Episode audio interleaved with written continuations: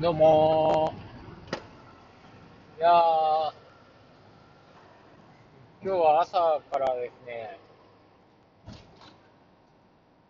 手作りパンを作ってもらいました。あの、小麦粉から、結構30分ぐらいでパパって作ってもらったんですけど、なんか、久しぶりに食べたら、やっぱ、焼きたてのパンはうまいし、あとは家で作ったパンってめちゃくちゃあの、ボリューミーなんですよね。うん。不思議なんですよ。で、どうやら、手作りパンはすぐお腹がいっぱいになるんで、ダイエットする人には、自分の家でパン、家でパン作ったらいいらしいです。原理はよくわかんないですけど、結構普段ご飯食べないんで、朝、お腹いっぱいになったっすね。しかし、しかし、しかし、しかしなんか、今週はえらいお腹が空きますわ。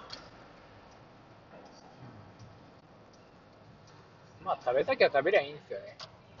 一日一食にこだわってるわけじゃないんですけど、僕の一日一食生活は、健康っていうよりは、あのー節約なんで、もうあの、節約のためにしてるんで、まあダイエットではないんですけど、まあ食事の量を減らすんで、結局はその、健康、不健康になったら、それはそれで意味がないんで、一応その知っとこうかなっていう知識で、知識としてダイエットの知識が頭にある程度入ってるっていう感じです。なんでまあ、これぐらいは抜いても大丈夫とか、そういうあれですよね。とか、こんだけ取っとったら1日大丈夫とか、そんな感じで、えっ、と、計算できるじゃないですか。まあ、健康的に節約をするためにっていうことで、ダイエットを勉強しております。で、いや、しくじったんですけど、見切り野菜とか買ってね、あの、まあ、トマトとかは今度、トマトソースにしたりとかする予定なんですけど、あのー半額肉、半額肉の、ちょっとあれですね、思ったよりも早いです。早かったです。足が出るのが、足が出る。あの、悪くなるのがですね。なんで、鶏肉の半額で買ったんですけど、それがちょっと悪くなって、ちょっと捨てる羽目になっちゃったんで、ちょっと半額も考えもんですね。半額の場合はもう帰ってきて、